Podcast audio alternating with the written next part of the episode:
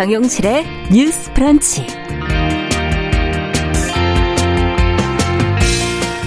안녕하십니까 정용실입니다. 장애인 날을 하루 앞둔 어제 발달장애인 가족 500여 명이 지원책을 요구하며 삭발식을 했습니다. 이들은 24시간 활동 지원 필요성을 거론했지만 어제 대통령직 인수위에서는 낮 시간 방과 후부터 지원하겠다는 방침을 밝혔는데요. 자, 관련 논의의 어려움, 과제 등 함께 고민해 보겠습니다. 네, 유럽연합이 탄소 중립을 위한 녹색 경제 활동 분류 체계에 원자력을 포함하기로 해서 논란이 됐었는데요. 어, 한국형 분류 체계에도 원자력이 포함될 예정이라고 하죠. 자, 이런 방향성에 대한 환경단체들의 우려가 큰데요. 자, 유럽과 우리나라 체계의 다른 점, 또 신중히 검토해야 할 부분은 무엇인지 같이 한번 들여다보겠습니다. 4월 20일 수요일 정용실의 뉴스 브런치 문을 엽니다.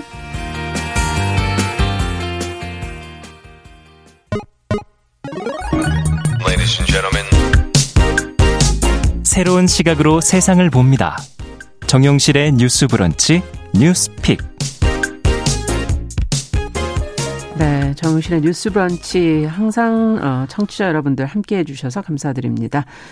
자, 오늘도 뉴스픽으로 시작을 하겠습니다. 월요일, 수요일 두 분과 함께하고 있습니다. 전혜연 우석대 개공 교수님 안녕하세요. 안녕하세요. 전혜연입니다. 네, 조으론 변호사님 안녕하세요. 안녕하세요. 조으론입니다.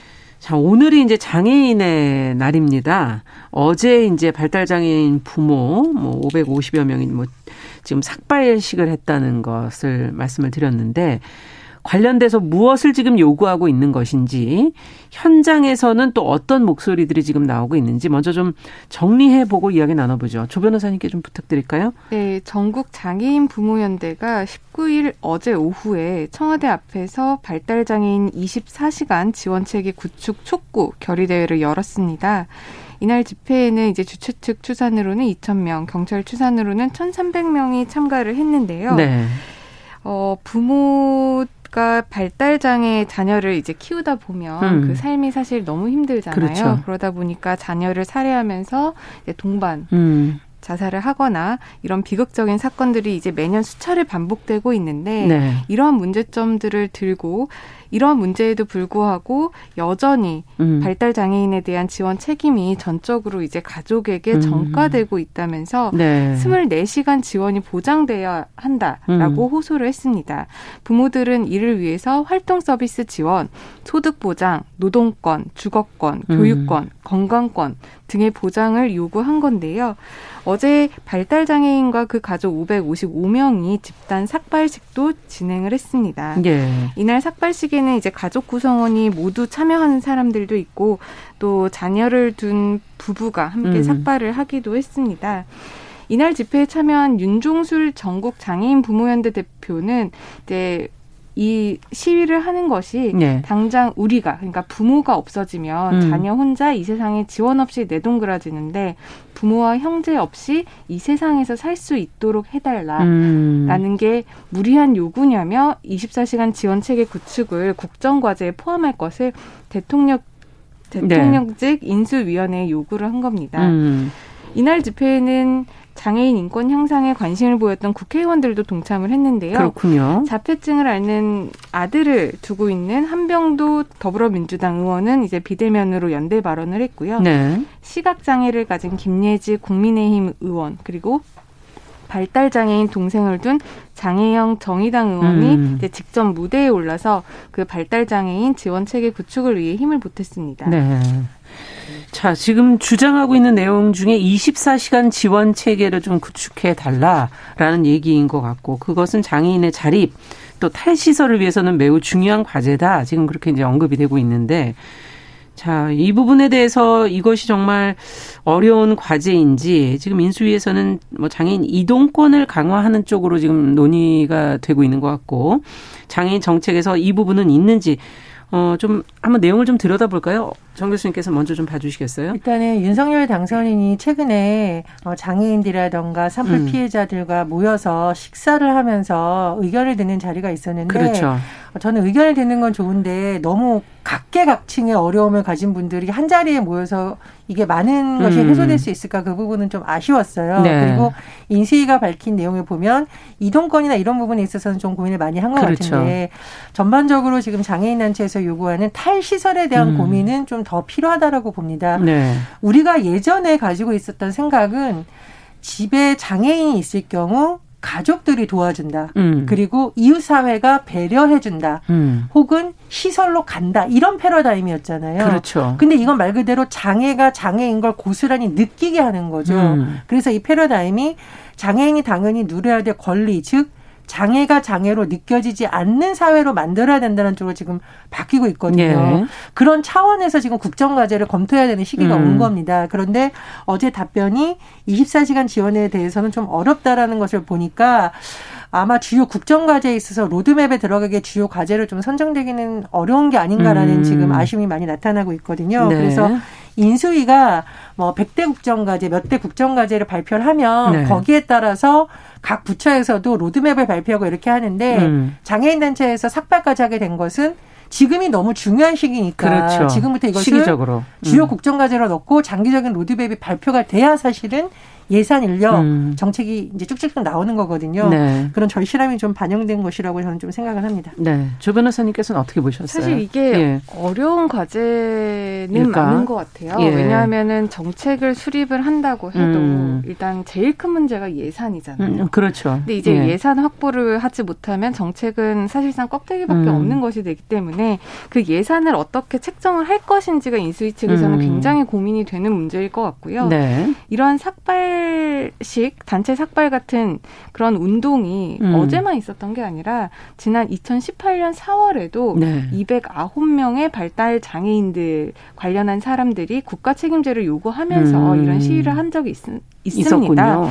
그래서 이제 같은 해 9월에 이제 문재인 정부에서는 발달 장애인 음. 평생 케어 종합 대책을 발표를 했어요. 네. 그런데 이게 정말 실효성이 떨어지는 부분이 많거든요. 어. 이제 발달 장애인이 이제 의미 있게 낮 시간을 보낼 수 있도록 하는 주간 활동 서비스가 음. 그 시위 이후에 도입이 됐는데 네. 이게 이용 대상도 이제 제한적이고 그 서비스 이용 시간도 굉장히 이제 주간에 한정돼 있고 또 음. 짧고 그리고 이 서비스를 이용을 하다 보면 이제 활동 지원 서비스라고 해서 네. 내가 또 도움을 받을 수 있는 그 지원 서비스 시간이 또 삭감이 되기 때문에 아. 지금 운영이 되고 있는 그 평생 케어 종합 대책 같은 경우도 지금 실효성이 매우 떨어지기 때문에 음. 이번에 24시간 지원 체계 구축을 해서 발달 장애인들이 정말 이 사회에 정착을 하고 부모나 이웃의 도움이 아닌 네. 국가가 발달 장애인도 한 사람으로서 사회 음. 구성원으로서 살아가는데 별 무리가 없도록 좀 보장을 해달라는 건데 음. 이게 사실 논의를 하고 있음에도 불구하고 잘 받아들여지지 않는 것은 제가 처음에도 말씀드렸던 거와 같이 예산 예산의 문제가 문제. 시급한데 이 부분에서 이제 정부 차원에서 국회와 함께 그 예산을 어떻게 우리가 좀 음. 책정을 할 수 있을지 그 부분에 음. 대한 심도 있는 논의는 필요하다고 생각을 지금 합니다. 있는 것이 이제 한계가 있다는 거군요. 주간에 주로 낮 시간에 그리고 활동 서비스 지원 서비스를 받을 때 다른 걸 받으면 또 다른 것이 삭감되는 그런 시스템으로 되어 있는 거군요. 그렇습니다. 2018년이면 지금 4년 전에 마련이 된 건데 이제 지금 현재 상황에서는 좀 불편하다 이런 한계가 있다는 얘기인데요.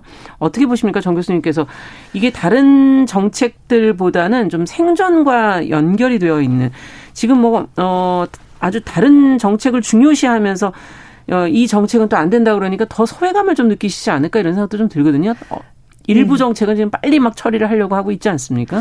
그래서 지금 인수위와 국회가 어느 이슈에 집중하느냐가 매우 중요한 시기이죠. 그러니까요. 그리고 예. 코로나19 상황 이후에 우리 사회 양극화라던가 장애인들이 느끼는 문제점이 속속들이 드러나고 있는데 너무 정치적으로 찬반이 첨예한 사안들이 국회에서 논의가 되다 네. 보니 이런 사안이 상대적으로 뒷전으로 밀리는 거 아니냐는 우려가 지금 제기가 되고 있는 거죠. 그래서 제가 한번 조금 나눠서 한번 생각을 해봤는데 네.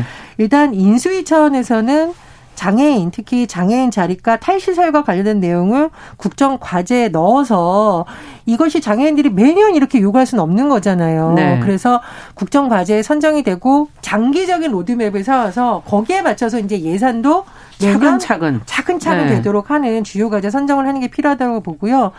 행정의 경우를 제가 좀 나눠서 보자면 네. 보건복지부하고 뗄래야 뗄 수 없는 문제인데 그렇죠. 저는 이 문제를 빨리 당선이 결정을 해서 네. 보건복지부 장관 후보자를 새로 세우던가 해서 빨리 이 부분에 대한 의견 수렴을 하는 게 좀 필요하다라고 봅니다. 네. 정치하고 별개로 정책적으로도 빨리 이 부분에 대해서는 결단이 필요하다고 생각을 하고요. 예. 국회의 경우에는 지금 장혜영 의원도 계속 주장을 했고 네. 한데 탈시설 지원법이라든가 장애인 권리 보장법에 대한 논의가 잘 안 되고 있잖아요. 네. 그래서 국회 차원에서는 지금 이 법에 대한 논의를 빨리 해야 되는 거죠. 법안은 올라와 있는 거 아닙니까? 예, 그렇습니다. 이제 장애인 의원도 예. 했었고 지난해에 국무총리 소속 장애인 정책 조정위원회에서 장애인 탈시설 로드맵을 발표가 됐습니다. 그런데 예. 지금 시점이 중요한 것은 정권이 바뀌다 보면 이게 주요 국정과제가 아니고 또 국무총리 소속 위원회들이 얼마나 존재할지도 또뭐 사라질 수도 있고 또 새로 생길 수도 있고 그렇죠. 그렇습니다. 예. 국회에서 관심을 놓지 말아야 되는 게 지금 같은 시기에서 관심사에서 멀어지면 장애인들의 희망은 더 멀어진다는 거죠. 그래서 인수위 차원, 행정 차원, 국회 차원에서 지금 음. 뭐에 집중하는가를 좀 한번 짚어봤습니다. 우선순위를 과연 어디다 예. 둘 것인가. 어, 또 한 가지 뉴스가 관련된 것이 있어서 저희가 하나 더 점검을 해보자면 서울시가 2024년까지 지금 지하철 엘리베이터를 100% 설치하고 장애인 시내버스 요금 무료화 이걸 추진하겠다는 보도가 나왔어요. 이동권 시위 등 뭐 이것을 통해서 장애인들이 요구했던 게 이제 반영되는 것이냐 이런 어, 생각에서 지금 어, 이 기사가 눈에 보이는데요. 서울시가 내놓은 지금 계획 어떻게 보고 계신지 두 분 말씀을 좀 들어보고 싶네요. 먼저 조 변호사님께 좀. 네, 일단 지하철 같은 경우에는 현재 63.6%인 인력사 일동선 확보율이 이제 2년 내 100%로 맞출 예정이라고 하고 네. 또그 휠체어가 오르기 편한 그 저상 버스 같은 경우에는 네. 지금 현재 도입률이 74.8%인데 2025년까지 이제 100%로 아. 끌어올린다라는 게 주요 골자라고 볼 수 있습니다. 네. 그런데 이게 지금 이제 2년 내, 5년 내에 100%가 된다 고 하니 정말 음. 반가운 내용이고 최근 이동권 문제라든지 이런 운동을 받아들인 게 아니냐라고도 이제 생각을 그렇죠. 할 수가 있는데 사실 이러한 내용들은 지난 정권, 지난 서울시에서도 네. 이미 약속을 했었던 부분이거든요. 아. 그렇기 때문에 그렇게 막 새롭게 이번에 받아들여져서 그런 의견을 받아들여져서 이 정책을 시행하겠다라고 이제 또 약속을 했지만 안 지켰던 거군요. 이때까지 못 지킨 것을 아. 최대한 빠른 시일 안에 이제 다시 한번 챙기겠다라는 음. 의미 정도로 이해하시면 될 것 같습니다. 네. 지금 국민의 5% 65세 이상에서는 뭐 15.3%가 등록 장애인이다. 지금 뭐 어차피 뭐 앞으로는 점점 더 이 숫자 많아지지 않을까 하는 생각이 드는데 어떻게 보십니까? 네, 저는 이게 지금 또 지방선거와 맞물려서 얘기를 할 수밖에 없는데 물론 이제 오세훈 시장이 최근에 현장도 가고 해서 의지를 밝혔어요. 네. 근데 이게 선거를 앞둔 그냥 좀 보여주기식이 아니려면은 말 그대로 이게 차근차근 단계적으로 특히 음. 예산이 배정되는 것이 반드시 이루어져야 돼요. 네. 선언적 약속은 그동안 여러 번 있었는데 안 지켜진 것이잖아요. 네. 그래서 장애인 단체들이 이번에 시위에 내고 된 배경에는 계속 약속이 어겨진 것에 대한 음. 불신도 있다고 봅니다. 그래서 그렇죠. 그런 부분에 대한 점검이 있어야 된다고 보고요. 제가 보니까 서울시뿐만 아니라 굉장히 큰 시 단위에서는 장애인 대상 이동권 문제에 대해서 관심이 높아졌으니까 시내버스 요금 무료화 이런 걸 많이 네. 단체장들이 발표를 했더라고요. 근데 무료화도 좋습니다만 저상 버스가 도입이 돼야 장애인들이 조금 더 쉽게 할 수 있는 영역이잖아요. 그렇죠. 무료지만 탈 수가 없으면 의미가 없는 거죠. 그렇습니다. 이 저상 버스 도입을 예. 놓고 이게 또 지자체 예산으로 하냐 또 국토교통부 국가 예산으로 해야 되냐 항상 시끄러운데 음. 제가 인수위를 가장 강조하는 것은 인수위가 국정과제를 어떻게 세우느냐에 따라서 음. 앞으로 국가 차원의 예산도 많이 달라지거든요. 네. 그래서 지자체 개별의 약속도 중요합니다만은 국정과제 차원에서 이것을 얼마나 중요하게 다루느냐 음. 우선 순위에 들어가느냐가 지금 매우 중요한 시기라고 봅니다. 네. 그리고 이제 한 가지 아쉬운 거는 이제 어제 대통령직 인수위원회가 이제 장애인 정책 음. 브리핑을 내세웠는데 네. 여러 가지 주요 정책들을 얘기를 했습니다. 어. 뭐 이동권 문제, 뭐 보건복지 문제, 고용 고용 문제 이렇게 나눠서 여러 가지 얘기를 했는데 네. 지금 이 브리핑에 대해서도 전장현 측에서는 비판을 하고 있는 것이 어. 약속은 한다. 하지만 그 부분에 대한 구체적인 예산에 음. 대한 내용이 이 브리핑에 없었던 겁니다. 그리고 그 음. 예산에 대해서 물어보면 뭐 구체적으로 살펴보겠다, 노력해 보겠다라는 추상적인 답변만 음. 내놓고 있다 보니 전장현 측에서는 자신들이 시위를 하고 그런 부분에 대해서 구체적인 답변을 들어야 음. 그분들도 이제 어느 정도 이해를 하고 그렇죠. 수용을 할 수가 있는데 네. 추상적인 답변만 들어서는 더 이상 이거를 또 이게 언제 음. 지켜질지 음. 그 부분에 대해서 계속 이제 기다리기만, 기다리기만 하셔야 되는 하고 거죠. 뭐 확신이 네. 들지 않기 때문에 예정대로 이제 또 21일 내일부터죠. 음. 오전 7시부터 다시 한번 그 지하철 시위를 시행한다라고 또 다시 밝혔다고 합니다. 예, 그렇죠. 앞으로 그동안에 국회와 정부가 어떤 이런 것에 대해서 약속을 함에 있어서 그 실행에 대한 것을 같이 좀 생각하면서 약속을 해야 되지 않을까. 이제 더 이상의 그런 선언적인 것은 의미가 없지 않나 하는 생각이 다시 한 번 더 들기도 하고요. 장애인의 날을 맞아서 좀더 어, 많은 생각을 해보게 하는 뉴스였습니다. 자, 두 번째 뉴스로 가볼게요. 어, 여가부가 지금 5년에 한 번 정도 실시하는 지금 양성평등 실태조사 이거 결과가 나왔어요. 국민 인식의 변화, 지금 현실의 변화 어떻게 달라졌는지 좀 들여다봐야 될 텐데 정 교수님께서는 좀 내용을 좀 들여다봐 주시죠. 예, 우리나라 양성평등 기본법 10조에 따라서 이런 조사를 5년 내 한 번씩 지금 시행을 하고 있습니다. 네. 주요 내용은 우리 사회의 성평등 의식, 양성평등 수준, 가족 가치관 등에 대한 내용이고요. 네. 올해 발표된 내용은 2016년에 이은 두 번째 조사입니다. 네. 그렇다면 우리가 2016년에 어떤 가치관을 갖고 있었는지와 지금은 있군요. 어떤지가 음. 비교가 될 수 있어서 주요 내용을 한번 살펴보면 일단 성 역할에 대한 고정관념은 예전과 비해서 많이 달라진 것으로 나타나고 있는데요. 네. 예를 들어 가족의 생계는 주로 남성이 책임져야 된다. 그렇게 음. 생각하느냐에 대해서 2016년만 해도 42.1%가 아, 가족 생계는 남성이 책임져야 된다고 했지만 네. 이번 조사에서는 29.9%만 이렇게 답변을 했다라는 겁니다. 네. 그러니까 생계가 이제 남성이 책임져야 되는 문제는 아니다라는 쪽으로 점점 바뀌고 음. 있다라는 것이고요. 그리고 직장 생활을 하면 자녀에 대한 주된 책임이 여성에 있다라는 것이 음. 5년 전에는 53.8%였는데 네. 지금은 17.4%로 떨어졌습니다. 음. 그래서 우리가 예전에 어른들이 일부 어른들이 쓰는 말이 남자는 나가서 돈 벌고 여자는 자녀 키운다. 네. 즉 남성은 생계 부양하고 여성은 자녀 양육이라는 음. 성 고정관념은 점점 희미해지고 그러네요. 있다라고 해석을 할 수 있습니다. 예, 네. 그리고 직종에 대한 성별 음. 고정관념. 예를 들어서 직업 군인, 경찰은 남성이 다수 종사하는 직업이므로 음. 여성에게 적합하지 않다라고 생각하는 비율이 44.7%에서 18.3%로 줄었고요. 음. 또 우리가 또 이제 고정관념의 직업 가는 직업 중에 하나가 간호사 보육교사잖아요. 네, 이건 또 여성의 직업이라고 그렇죠. 생각하죠. 간호사와 보육교사 등의 직업이 남성에 적합하지 않은 인식도 46.5%에서 15.2%로 낮아졌습니다. 많이 낮아졌네요. 그러니까 우리가 어, 어떤 성 역할에 대한 것이라든가 직종에 음. 대한 고정관념은 많이 약화됐는데 여전히 강한 것이 뭐냐?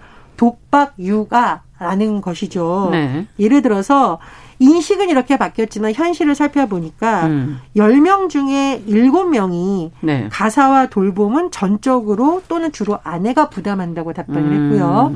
맞벌이인 경우에도 여성의 65.5%, 남성의 59.1%가 아내가 주로 가사와 돌봄을 음. 한다고 답했습니다.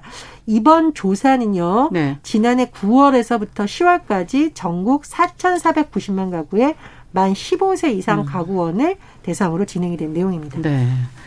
정말 확연하게 인식은 변화됐다라는 것은 느낄 수 있는데 현실은 어, 이만큼 인식과 이 현실이 같이 가야 되는 거 아닌가요, 사실? 어떻게 돼야 될까요? 두 분께서 좀 보신 느낌을 좀 소감을 한 말씀씩 좀 해주시죠. 네, 그렇죠. 예. 인식은 지금 많이 이 조사를 보면 바뀐 것을 볼 수가 있는데 여전히 실 상황은 여성이 주로 이제 아까부터 말씀하신 육아에 전념하고 음. 있다라는 것일 텐데요.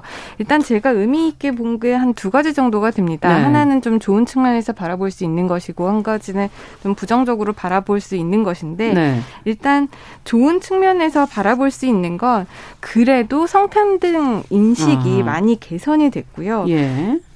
그런 점은 참 이제 높이, 좋게 볼 수 있을 예, 것 같습니다. 네. 그런데 이제 사회에서 이제 여성 사회가 여성에게 불평등하다라는 인식에 대한 설문조사가 있는데 음. 그 부분에 대해서 20, 30대 여성이 70% 이상으로 동의를 했고요. 네. 근데 남성의 경우에는 청소년의 경우에는 31.5%, 20대의 경우에는 29.2%만 이에 동의를 했습니다. 아. 근데 이 내용은 뭐냐면 사회가 여성한테 불평등하다라는 것이 여성들은 그렇게 인식을 느끼지만, 많이 하고 있지만 네. 뭐 청소년들이라든지 음. 20대 남성은 그렇지 않다라고 느낀다는 예. 겁니다. 근데 이것은 참 우려가 되는 지점이거든요. 그러니까 인식의 차이가 너무 큰 음, 거군요. 갭이 너무 예. 크다 보니까 예. 지금 우리가 이번 대선에서도 그렇죠. 그 성별 뭐 갈라치기냐, 뭐 젠더 음. 갈라치기냐 이런 음. 논의가 굉장히 많이 됐고 이게 점점 격 그러니까 극대화가 급, 예. 더 극대화가 되면 될수록 이게 사회에 굉장히 나쁜 영향을 줄 수 있는 음. 문제를 우리가 계속 지적을 했는데 네. 아직까지도 이 조사에서도 이런 인식 자체의 격차가 음. 너무 크다라고 벌어졌기 때문에 이 부분이 또 다른 이제 사회 문제로 대두되지 않을까 그런 음. 우려가 하나가 되고요. 네. 한 가지 좀 긍정적으로 보게 된 조사는 그 한국 사회에서 일어나는 여성에 대한 각종 폭력의 경우 있잖아요. 네. 뭐 온라인이라든지 아니면 스토킹 범죄라든지 네. 이런 여성에 대한 각종 폭력의 경우가 여성 남성을 불문하고 모두 다 매우 심각하다라고 아. 지금 인식을 하고 있다라는 겁니다. 예. 2016년에는 82.2% 82.1%였는데요. 네. 이번에 매우 심각하다 아니면 심각하다라고 응답한 비율이 85.7%입니다. 올라갔군요. 이거는 여성과 남성에서 모두, 모두. 다더 음. 심각하게 인식하는 것으로 이번에 수치가 더 올라왔고요. 음. 또 온라인상 벌어지는 어떤 성적 대상화의 경우에도 83.2%, 음. 뭐 83.1%가 이제 동의를 했습니다. 네. 이 부분 좀 우리가 긍정적으로 바라볼 수 있는 것이 그러니까 폭력이나 범죄는 심각해졌다는 것은 모두 다 여성에 대한 폭력이 예. 심각해졌다라는 것에는 인식을 하고 동의를 하고 있. 있기 네. 때문에 앞으로 이런 부분이 형사 사건 되든지 아니면 음. 재판에 있어서 이런 인식 수준이 반영된 우리가 법 감정과 아, 어느 아, 그렇죠. 정도 법강정이 어느 정도 반영된 재판 음. 결과가 나오기도 조금 기대해 볼 수 있는 부분이 아닐까 싶습니다. 그러네요. 끝, 정 교수님께서 끝으로 좀 정리해 예, 주신다면. 이 돌봄, 음. 그 육아를 비롯한 돌봄의 문제를 과거에는 어떤 식으로 접근해서 비판이 일었냐면 여성들이 당연히 하는 거다. 음. 그러니까 일하는 여성들이 돌봄도 잘하고 일도 잘하도록 제도를 바꿔야 된다라는 패러다임이었거든요. 그게 참 힘든 일이잖아요. 근데 이렇게 실제로. 되면 여성이 음. 말 그대로 슈퍼우먼이 되라는 겁니다. 그래서 네. 이제 패러다임이 바뀌어서 아니다. 돌봄은 함께하는 영역이니까 음. 그런 식의 방법이 일부 필요하지만 남성들도 돌봄에 참여하는 문화와 제도를 만들어내는 쪽으로 바뀌고 있거든요. 음. 저는 그런 점을 좀 강조하고 싶습니다. 네. 오늘 두 분과 함께 어 저희가 인식의 변화, 성 역할에 대한 부분 그리고 또 어 현실의 부분도 같이 한번 짚어봤습니다. 이거 좀 빨리 개선될 수 있으면 좋겠네요.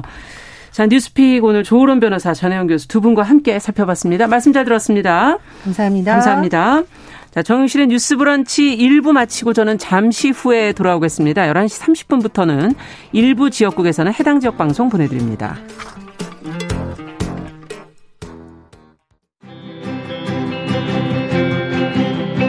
누군가는 아깝다고 생각할 우리 사회의 다양한 비용들과 푼돈들, 음. 삶의 전선에서 음. 최선을 다하고 살아가는 우리의 모습도 제 몫에 맞는 평가와 그에 합당한 시선이 좀 필요한 시점이 아닌가 하는 생각을 해충이다, 이충이다 이거는 네. 순전히 사람의 아. 그 잣대로 이야기를 하는 거예요. 음. 곤충이 우리 사람보다 몇 억 년 먼저 지구에 나왔거든요. 호모 사피엔스의 선배다 이렇게 얘기를 해요.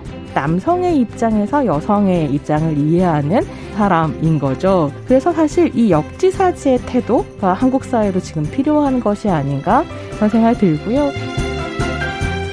세상을 보는 따뜻한 시선. 정용실의 뉴스 브런치. 네, 정용실의 뉴스 브런치 듣고 계신 지금 시각 11시 31분입니다. 어, 필환경 시대를 맞아서 기후변화의 심각성을 돌아보고요. 환경 이슈 살펴보고 있습니다. 환경하자. 서울환경운동연합의 이우리 팀장 잘해 주셨어요. 어서 오세요. 네, 안녕하세요. 오늘 어떤 얘기를 좀 해볼까요? 어, 제가 지난 1월이었거든요. 예. 1월에 유럽의 그린 텍소노미에 대해서 말씀을 드리면서 맞아요. 국내에도 같은 의미의 녹색 분류 체계가 있고 음. 또이 작년 말에 만들어진 한국형 녹색 분류 체계에 원자력 발전을 추가하려는 움직임이 있다라는 최근 이슈를 네. 같이 말씀드렸 말씀드린 적이 있었습니다. 그렇습니다. 그런데 이제 최근에 4월 12일이죠. 이날 이제 대통령직 인수위원회에서 이 한국형 녹색분류 체계 안에 원자력 발전을 포함할 것이다라고 음. 밝힌 바가 있어서 또 다시 논란이 일었다는 이야기 좀 준비하였습니다. 네, 녹색 분류 체계 그러면 그냥 들으시는 분들은 무슨 말인지 잘 그렇죠. 모르실 것 같아서 네네. 처음 들으시는 분들을 위해서 좀 설명을 한번 더 해주시죠. 네, 이 기후 위기가 심각해지면서 탄소 음. 중립 사회로 나아가야 함은 사실 이 분명한 사실이고요. 음. 근데 이 과정에서 온실가스 감축이나 기후 변화 적응 등 음. 국내 환경 목표 달성에 기여하는 녹색 경제 활동을 분류한 것이라고 보시면 돼요. 네.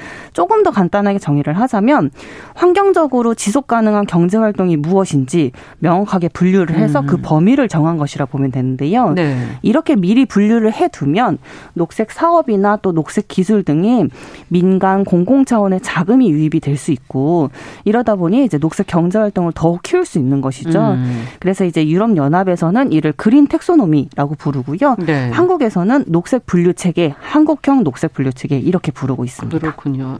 근데 이제 지난번에 이제 유럽연합 중심으로 얘기를 좀 해주셨었잖아요. 그렇죠. 네. 네.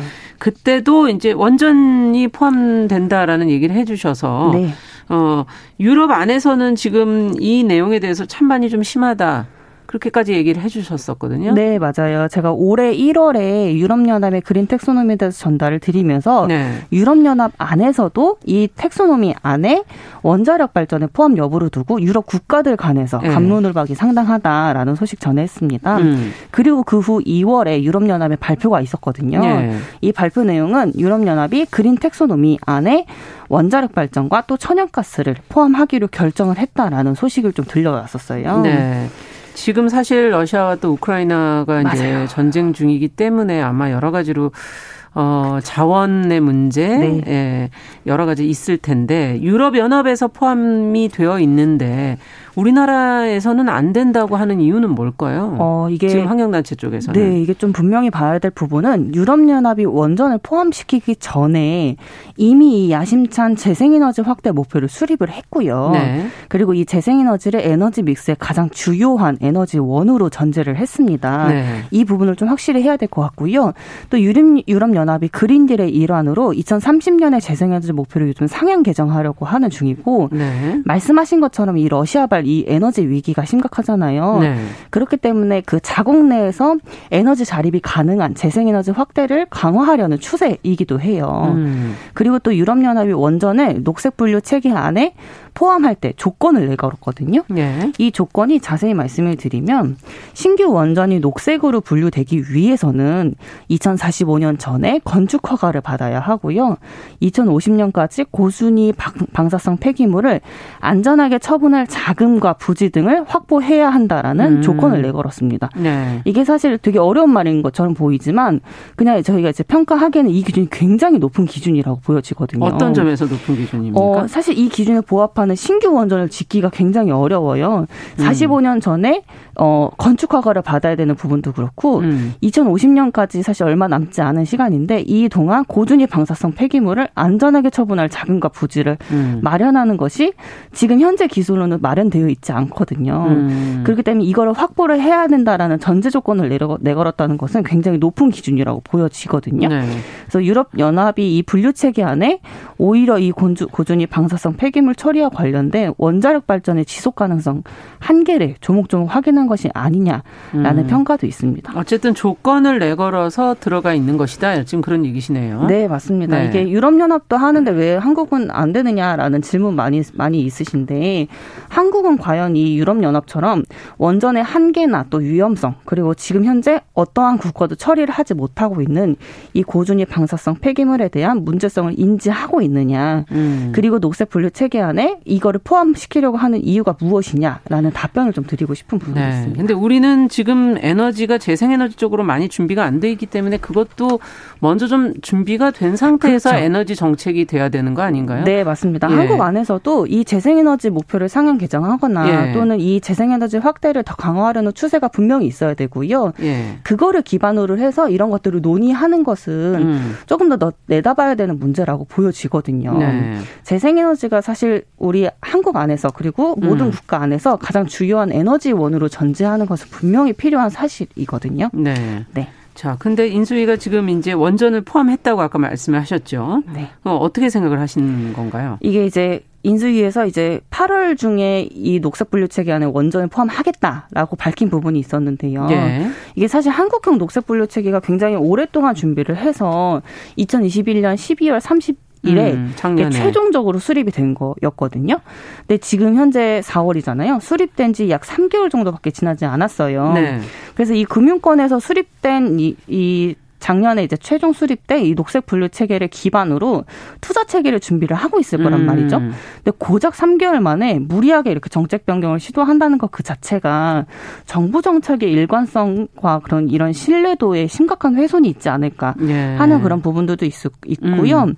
그리고 더욱 이 녹색 분류 체계가 막대한 자본을 운영 자본을 운영하는 금융계에 보내는 기후위기를 막기 위한 정책 신호라는 점이거든요. 음. 그러니까 이런 자본, 자본을 운영할 때 기후 위기를 막기 위해서 최선을 다해라라는 것이 정책 신호라는 것이죠. 예. 근데 이런 걸 마치 손바닥 뒤집듯이 뭐 정권이 바뀌었다고 음. 이렇게 막 바뀌는 누더기 체계가 되어서는 절대 안 된다는 거죠. 네. 정책이라는 건 어떤 면에서는 민간에게는 어떤 기준 같은 걸 마련해 주는 그런 그렇죠. 역할을 하는 부분은 분명히 있죠. 네, 맞습니다. 자, 그렇다면 어, 환경단체들의 입장은 어떤 겁니까? 어, 인수위의 발표 이후에 녹색연합, 에너지 전환 포럼, 에너지 정리행동 그리고 환경운동연합에서 공동 성명서를 통해서 원자력 발전은 방사성 폐기물을 발생시키는 명백한 오염원이 분명하고 네. 또이 녹색 분류 체계의 근본적인 취지를 훼손하려는 이런 시도를 당장 중단하라라고 밝힌 바가 있습니다. 음. 기후 위기 또 생태 위기 대응을 위해서는 정부의 적극적인 투자뿐만 아니라 또 막대한 규모의 녹색 금융이 움직여야 하는 것은 분명한데 네. 그 자금 운용의 가이드라인이 될이 녹색 분류 체계 안에 원전이 포함이 된다면 오히려 이 재생에너지를 비롯한 다른 친환경 신사업과 신산업과 투자 경쟁을 유발할 가능성이 굉장히 커진다라는 우려점을 같이 남겼어요. 네. 이게 또 잘못된 이 녹색 분류 체계 안에서 친환경 전환 사업 산업을 기반으로 하는 녹색 경제로의 전환도 악영향을 미치게 될 것이라는 그런 걱정도 같이 내비쳤습니다. 네. 지금 이제 다른 나라의 그 기준들을 한번 들여다보면서 우리는 어떻게 가야 할 것인가 조금 더 면밀한 어떤 연구 같은 게 좀 더 필요하지 않을까 하는 생각도 들고 네, 맞습니다. 마지막으로는 어떤 말씀을 전해 주시겠어요? 어, 사실 개인적으로 또 인수위의 원전 확대에만 치중되어 있는 최근에 발표된 이 탄소 중립 계획 발표에 제가 그걸 확인하고 음. 되게 말문이 막힌 음. 부분이 있었거든요. 차기 정부 임기가 아직 시작이 되지 않았잖아요. 근데 네. 시작되기도 전에 원전 확대를 위한 기반 다지기가 한창이라고 보여져요. 또 지난 3월에 우리가 기억하는 것이 급속히 확산된 이 울진 산불이 한울 원전을 집어삼킬 위기에 아. 처했을 때 사실 모든 국민들이 가슴 졸이지 않았던 그런 그렇죠. 국민들은 없었을 거예요. 음. 또 러시아의 우크라이나 원전 공격을 보면서 체르노빌의 악몽이 다시 일어나는 것은 음. 아닌가 하는 걱정도 계셨 있은 분도 있을 거고요. 네. 국내에는 이미 25기의 원자력 발전소가 가동이 되고 있고 음. 2019년 이후에 원전 발전 비중은 줄지 않고 계속 상승이 되어 왔습니다. 네. 계속 우리 한국은 이미 원전에 대한 의존도가 굉장히 높다라는 음. 것을 이야기하는데요. 여기에 신규 원전을 추가 건설하거나 뭐 노후화된 원전 열기를 수명 연장을 하겠다. 뭐 이런 인수의 정책은 과연 누구를 위한 정책인지 좀 음. 되돌아봐야 된다라고 생각됩니다. 네, 근본적으로 지금 또 러시아 우크라이나 어, 에너지 위기가 또 놓여 있기 때문에 이 문제를 풀려면 방향을 참 잘 잡아야 되겠다는 네. 생각이 드네요. 맞습니다. 에너지 절약의 부분이라든가 재생 에너지에 대한 지원이라든가 여러 가지가 같이 좀 이루어졌으면 좋겠네요. 자, 서울 환경운동연합 이효리 팀장과 함께한 환경하자. 오늘은 탄소 중립을 위한 녹색 분류 체계와 원자력이 거기에 포함되기로 한 인수위 발표와 관련해서 환경단체들의 입장 들어봤습니다. 말씀 잘 들었습니다. 네, 감사합니다.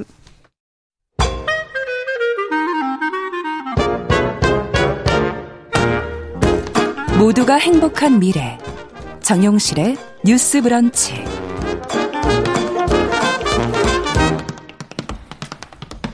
네, 정영실의 뉴스 브런치 듣고 계신 지금 시각 11시 40분입니다. 자, 이번에는 손희정의 문화비평 시간입니다. 대중매체와 사회문화 현상을 좀 오늘 깊이 있게 또 다른 관점으로 좀 들여다보도록 하죠. 손희정 문화평론가 자리해 주셨어요. 어서 오세요. 네, 안녕하세요. 오늘이 장애인의 날이라고 앞서 말씀을 드렸는데 또 네. 책의 날이 다가오고, 다가오고 있는 거군요. 네네. 이 날이 5월, 4월에 많아요. 네, 보면. 네, 그렇습니다. 책으로 영화를 만나는 방법을 오늘 좀 어, 같이 얘기해 보자고 해 주셨는데 네. 추천할 만한 뭐 책이 있나요? 여러 책들이 아. 있는데요. 사실 이게 영화를 즐기는 방식에도 여러 가지가 있어서 네. 뭐 일단은 관람 그 자체가 있을 테고요. 음. 그러니까 극장에서 온전히 집중해서 그렇죠. 보거나 뭐 집에서 장면 장면 하나 뜯어서 보거나 뭐 음. 뭐 이렇게 즐길 수도 있고 아니면 뭐 좋아하는 영화 촬영지를 찾아간다든지 아. 혹은 영화 속에 등장하는 레시피로 음식을 만들어 본다든지 어, 맞아요. 이거 뭐 재밌겠네요. 하시잖아요. 네. 진행자께서는 영화 뭐 특별하게 즐기는 방법 있으신가요? 글쎄, 저는 사실은 책을 보고 영화를 보면 영화가 재미없어서 네. 영화를 아. 보고 네. 책을 보는 많이들 그렇게 네. 하시죠. 사실 굉장히 근사하게 영화를 즐기는 방법 중에 하나가 또 책과 함께 영화를 네, 보는 일이고요. 음. 아까 이제 말씀드렸던 것처럼 4월 23일이 책의 날이기도 해서요. 예. 오늘은 영화 책을 좀 소개를 해드리려고 합니다. 음. 그래서 뭐 각본집, 메이킹북, 그리고 아. 영화인 인터뷰집 등 다양한 책들을 좀 가지고 왔고 짧게 짧게 특징들을 소개하면서 어떻게 또 즐기셔야 되는지 네. 방법도 좀 알려주시면 더 좋겠어요. 말씀드리도록 하겠습니다. 네. 그럼 첫 번째 책은 어떤 책일까요? 네, 첫 번째 책은 벌새 각본집인데요. 아. 기억하시는지 모르겠어요. 우리 문화비평 첫 시간에 제가 처음 이제 진행자 네. 만나고 이렇게 이야기할 때 네. 소개해드렸던 작품이 벌새. 벌새 기억하죠 저는. 네. 2018년 김, 김보라 감독 작품이고요. 음. 1994년을 배경으로 대치동에 살고 있는 있는 중학생 은희의 시간과 그 뭐 성장을 다룬 이런 음. 이야기였죠. 네. 이제 이 각본집을 들고 왔습니다. 아, 각본집들이 많이 나와 있습니까? 네, 여러 편이 좀 나오고 있는데 어. 그 중에서도 특별히 이 책을 첫 책으로 뽑은 건 네. 이전에는 이제 보통 각본만 심플하게 수록을 하고 그렇죠. 거기에 해설 정도를 덧붙이는 음. 이런 형태가 각본집의 대부분이었는데요. 최근에는 다양한 읽을 거리들을 함께 수록하면서 어. 읽는 즐거움들을 주는 각본집들이 나오고 있거든요. 네. 그런 트렌드를 이끌었던 책이기도 하고요. 그렇군요. 김보라 감독이 직접 기획을 하고 엮은 책이라서 벌새라는 영화 그 우주의 아. 일부분을 이루고 있는 이런 느낌을 드, 주기도 하는 그런 책입니다. 음. 그래서 뭐 각본이 들어가 있고 그렇죠. 거기에 소설가 최은영, 변호사 김원영, 여성학자 정희진, 음. 영화평론가 남다은 이렇게 각기 전문 분야가 다른 아. 필자들이 이 영화를 보고 느낀 점을 정리한 영화평이 함께 아. 수록이 되어 있습니다. 근데 너무 재밌는 건 예. 각자의 관점이 다 달라서 독자들로 하여금 여러 가지 또 생각과 감정을 일으키게 하는 그렇죠. 네, 이런 이제 글들이 함께 수록이 되어 있는 거고요. 어떤 시선으로 그 영화를 보느냐에 따라 굉장히 달라지더라고요. 완전히 달라질 수 있는 예. 거군요. 그리고 어. 이 책의 묘미 중에 하나는 마지막에 수록되어 있는 김보라 감독과 앨리슨 백들과의 대담인데요. 음. 김보라 감독이 미국 버먼트에 있는 백들의 작업실로 직접 찾아가서 예. 오랜 시간 이야기를 함께 나눈 이야기를 어. 정리를 하고 있습니다. 예.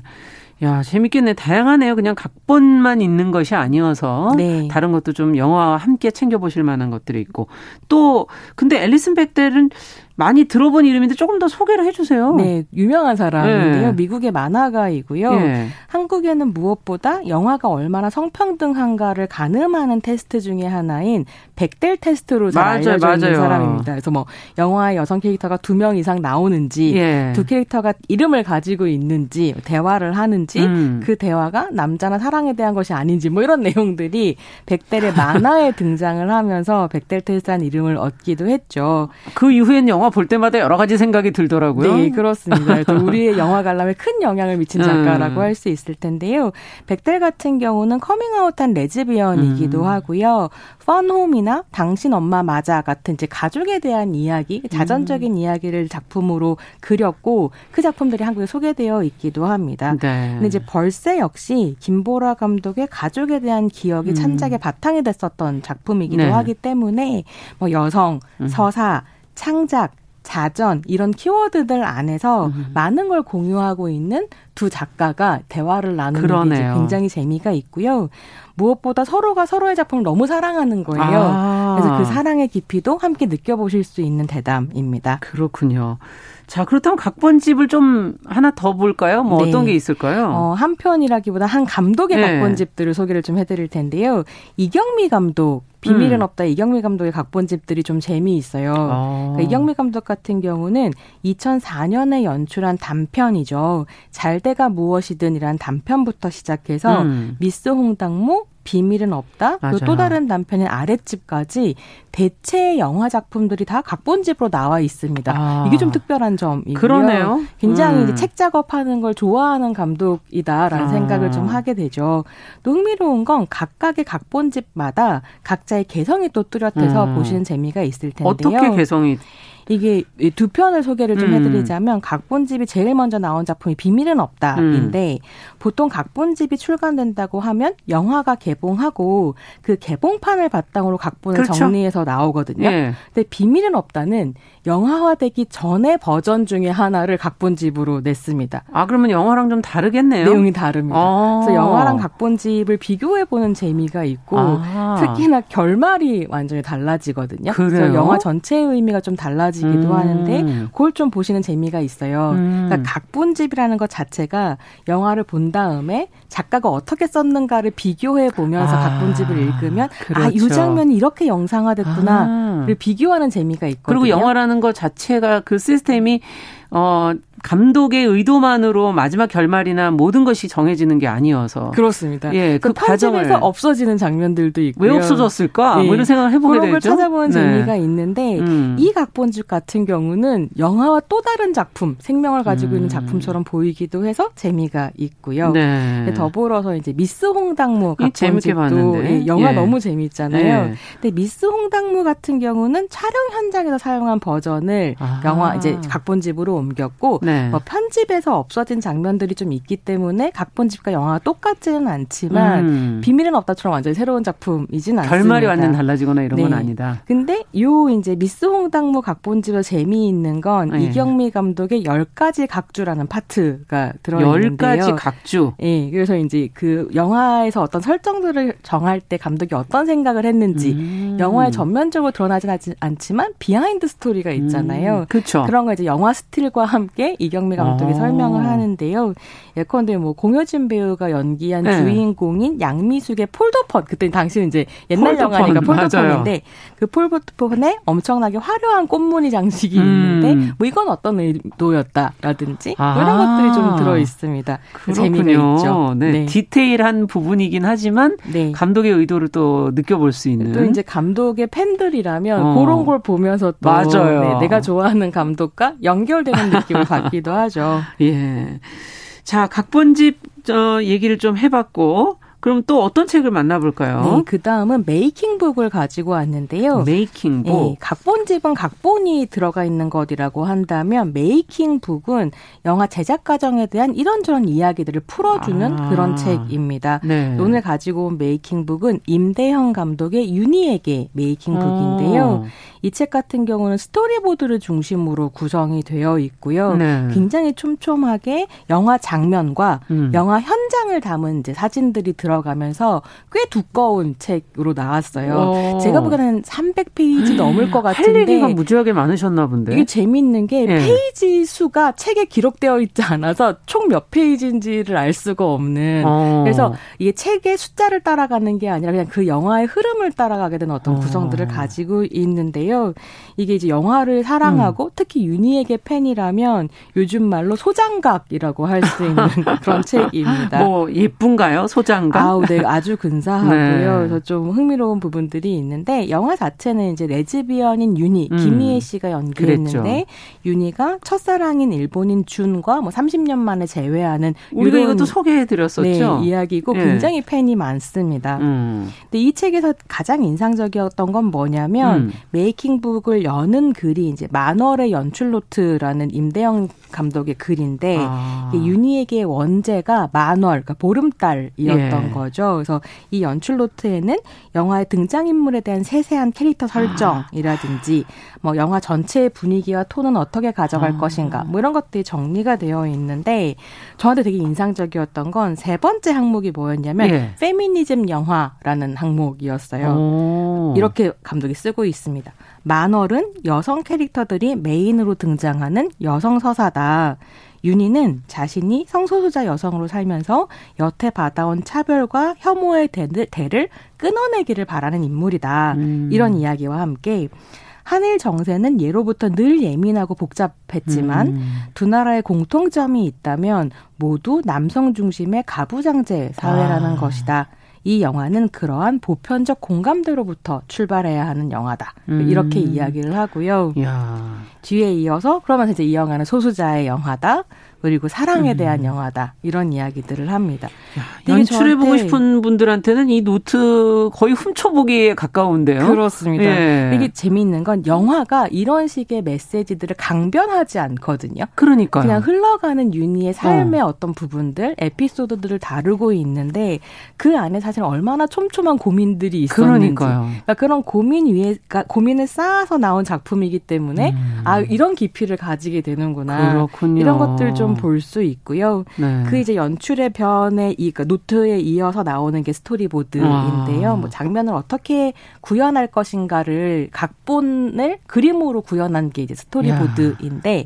각각의 스토리보드와 현장 사진과 스틸이 있고 비교해 볼 수가 예, 있겠네요. 그 장면에서 어. 감독이 뭘 의도했는지가 한 부분에 나와 있고 아. 코멘트가 사진마다 코멘트가 있고 감독의 의도를 설명한 것 밑에는 그 현장에 있었던 스탭들의 behind story 들이 아, 그것도 나와요. 네, 이제 또 스텝들 각각이 어. 가지고 있는 어떤 에피소드가 있을 거잖아요. 그렇죠. 내가 요 장면 찍을 때 이렇게 힘들었다. 그렇죠. 보기는 좋았지만 어, 뭐 눈이 너무 많아서 막 힘들었다. 어. 이런 것들이 이제 이야, 어, 재밌네요. 있는 거죠. 그래서 음. 영화를 보는 재미와 함께 그 스토리보드 자체를 즐기는 음. 즐거움이 있는 거죠. 근데 이 영화는 딴 거보다 화면이 너무 아름다워서 그러니까요. 그래서 팬들이 이제 좋아하기 많은 건데 책으로 이게 좀 느껴질까 이런 생각도 좀 들고 이건 이런 부분은 어떻게 좀 확인할 수 있을까? 네, 이게 스틸들이 네. 너무 잘 살아 있어서 음. 그러니까 공들여 만든 책이어가지고요 함께 즐기실 아. 수 있고 이게 일본 호카이도의 오타루를 배경으로 하는데 음. 한겨울 배경이거든요.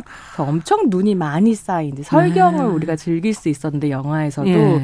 스틸북이 굉장히 잘 바, 반영하고 있고 음. 그래서 영화의 톤과 이제 영화의 내용과 뭐 책이 다 이게 아우러진 아름다움이 네. 있는데요. 그래서 이 책 자체가 이제 한 권의 화보집이기도 그러네요. 하고. 근데 이 책을 고르면서 제가 또 소개해드리지 않을 수 없었던 어. 또 한 편의 이제 차, 화보집 으로 볼 수 있는 예. 메이킹북이 있는데 예. 그게 소준문 감독의 빛나는 순간입니다. 아. 그 저희 방송 계속 들어오시신 청취자 보면 제가 이제 계속 어 이전에 음. 소개했던 영화들의 책을 소개한다는 걸 느끼실 수도 있을 맞아요. 텐데요. 이 영화도 소개를 드렸었어요. 예. 한여름 제주를 배경으로 음. 고두심 배우와 지현우 배우의 로맨스가 펼쳐지는데 네. 두 권을 같이 보십사 하는 건 하나는 겨울책 이고 아, 하나는 여름책이기도 하고요. 이 빛나는 순간 making book은 제주 곳곳에 숨어 있는 아름다움을 또 함께 아. 감독의 언어로 스텝의 언어로 받아들이실 수 있어서 보시는 재미 있을 것 같습니다. 에, 야. 영화가 이렇게 책으로 또 만들어지면 이 자체로도 또 영화와 함께 즐기실 수 있어서 네, 참 하나의 좋다. 작품이기도 그러네요. 하고요. 그러면 그 다음으로는 인터뷰집을 좀 얘기해 주신다고 네. 했는데. 영화하는 여자들이라는 인터뷰집인데요. 음. 한국 영화 역사를 만들어 온 여성 영화인 인터뷰를 한 음. 책입니다. 여성 영화인 모임이라고 한국에 여성 영화인들이 모여 있는 모임이 있거든요. 네. 21세기 초입에 만들어진 단체고요. 네. 창립 20주년을 기념해서 2020년에 이제 프로젝트가 진행이 돼서 영화하는 여자 영화하는 여자들이라는 책으로 엮어져 나왔습니다. 음.